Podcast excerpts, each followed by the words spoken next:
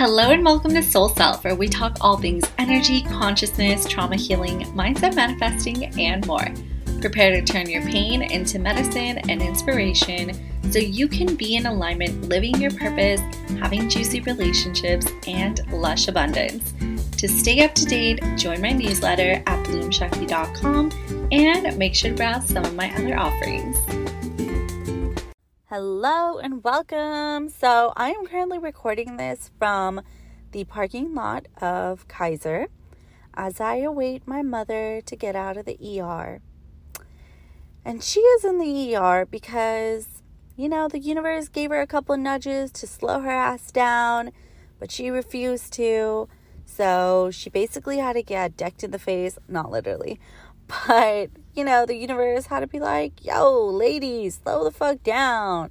So that's where we're at now. But this inspired me because as women, we're like, oh, that one last phone call. Let me do this for my kid real quick. Let me do, let me just cook, even though I don't want to and I'm really fucking tired. Let me do this, right? Taking care of everyone else, not taking care of ourselves. But how the fuck are you going to take care of everyone else and everything else if you don't start with you? Really, how how are you going to do it? So, I decided to share a morning pleasure ritual. It's 5 steps, super easy, short, sweet, and simple. Why?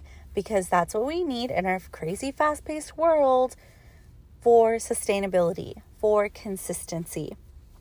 So, first things first, bragging. So, bragging is a really simple, fun way to shift your energy in a matter of minutes. And bragging is not boasting. So, you are simply choosing to celebrate yourself exactly as you are. And there's actually research in biochemistry of joy that tells us feeling good is actually a key component of good health. So when you brag, nitric oxide levels actually increase, and then this increases the circulation of blood in your body and it delivers more nutrients to our underfed cells. So when you are deliberately pursuing pleasure in a circle of supportive women, it has the power to lift depression and free a woman's soul. So, what you can do is basically brag to, you know, you can make a voice note, you can have an accountability partner, maybe your mom, your sister, your cousin, your best friend, what have you. And maybe it's like a group of your friends, right? And basically brag like, yo, I am bragging about the fact that today I took a nap let me tell you that that nap was the best damn thing I've done for myself all week. It could be as simple as that. I bragged that today I sat and sipped my tea slowly and I was so present with it. I brag that this past month was a 30K month for me. And we should be bragging about these things. It's not about competition and jealousy. Like, that's a topic of itself. But that is shit that we are unsubscribed to when we have healed our sister wounds. So, when you and someone else brag, it actually lights you up. Like it actually turns you on. And then what you want to do is upright them. So, uprighting someone means that you celebrate their brag by saying something like, fuck yeah, that's awesome. Well done. Like, amen, sister. You go, girl. Things along those lines, right? And honestly, a little cheerleading goes a long way in sisterhood. So when you're bragging, I want you to notice what parts of your life are actually easy to brag about and which are more challenging. So, which part of your life just does not feel bragworthy at all?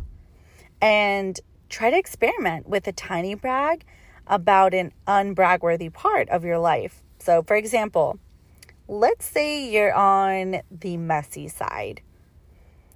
Then you can say something along the lines of, I brag that I remembered to close the kitchen cabinets this morning after after I made coffee, right? So, bragging the less desirable things or your perceived flaws can actually elevate those pain points to a place of divinity. And extra credit if you actually teach someone to brag. And it could be your mom, your dad, your kids, coworkers, your partner, and really see what happens. Like, you are then a fucking fire starter for them. So, the next thing is gratitude. An attitude of gratitude goes a long way. It's so important to honor where you're at right here, right now, and give thanks for every phase, phase, phase facet, and face of your life, of your womanhood. Because adding a drop of approval to your morning, especially when you don't want to, is the key to inviting abundance, channeling your power, and reaching for more. So, create a list of three gratitudes. By the way, did you know that we are each 31% more effective when we cultivate a positive mindset? So, what are you grateful for today? It could be anything big or small. Share it with whoever your accountability partner is. And then, after you've done your list, upride one another's gratitudes. So, when it comes to being grateful and gratitude, is there a part of your life where you just can't find gratitude? It's really good to notice that. So, pause there and feel that. It's really important important to honor where you are. And then, for fun, is there any way you can actually feel gratitude for an aspect of your life or yourself that might seem unworthy? So, for example, can you feel gratitude for your courage, your open, loving heart, the way you continually show up, right? And extra credit if you can grab a friend, a relative, a stranger, and share some of your gratitudes with them and ask them to share some of their gratitudes with you. And guess what? You can also brag together. Now, the third thing is sensual self touch. So, this is not an easy practice for a woman, but it's well worth the investment. And I know it can be a challenge to find the time, the privacy, and reverence to practice self touch, but doing this, even for a single minute of your day, is a complete game changer. It is a 180 degrees swivel turn into fucking pleasure. You are going to be magnetic as the fuck, and everything flows and radiates from there. So, first, you want to create some privacy. I know, I know, that's like the hardest part sometimes, but there's always the bedroom, the bathroom, or even your closet. So, put on some hot tunes and begin to slowly stroke your body with your own incredible, luscious, sexy hands. And you will be using the velvet touch, where you caress your skin slowly as if it were lush velvet or the soft fur of a kitten. And start by gently and slowly stroking your cheeks, chin, neck, hair, eyebrows, lips, and slide your hands down to your neck, your shoulders, your arms. Are you feeling good? Perfect. Let's include your breast, your belly, your hips, your butt, those thighs, your calves, your feet. So, the goal of this exercise is to find out how you like to be touched and really experiment with all different kinds of pressure firm, light, extra light. And you can even give yourself a pinch or slap and see what feels good. Different parts of your body like different things. It's really important to get to know what we like. And you can do this practice for a minute, an hour. It's all up to you. So here's where I want you to tune into. Is there a part of your body that you just don't like? A part that bothers you so much that finding a way to love it seems impossible. For me, it's my belly. Um, it's a little more round, mushier, and softer than I wish it to be. But we all have parts that are harder to love. But that doesn't stop us from daring to love them. So choose a part of your body that's hard to love and really slow down and softly stroke that part. And choose to take pleasure and give pleasure to that part of the body. Also, if you need some tunes for that velvet touch, then check out my Spotify, Bloom Goddess Hood. I have different tunes. There's one called Femme Activation, and that is my all time favorite for my morning sensual touch. So, extra credit on this part is to stroke your pussy, not for an orgasm, but for fun, for pleasure, for enjoyment. So, use your velvet touch. If you are shy, just stroke through your panties or on top of your sweats. And if you're feeling bold, then really explore her magnificent textures and crevices with your hand and a little bit of coconut oil. So, the object is to give a little love and turn on to the heart and soul of your feminine body. And hey, don't forget to brag and fame it all. So, next is the fourth thing, and that is desire. So, desires are the interface between you and that which is greater than you. They are portals to our divinity that we must step through again and again. So, what you're learning in this podcast episode, it takes support, time, and baby steps to really recognize our deepest longings and call them forward. So, this is all about writing a desire list. Remember, no desire is frivolous. So, all desires are sacred, and it's an interface between you and that which is greater than you. So, what you can do is light a candle and create your desire list in a beautiful space and write down everything and anything from minuscule to monumental. If you can't think of anything, start small with things that you know you like. Maybe a piece of dark chocolate or a relaxing bubble bath. But never, ever, ever doubt your desire. Don't worry about how. The more you enjoy the desire, the more quickly it actually manifests. And remember, your dreams are not too big for you. They're exactly the right size. That is why they are yours.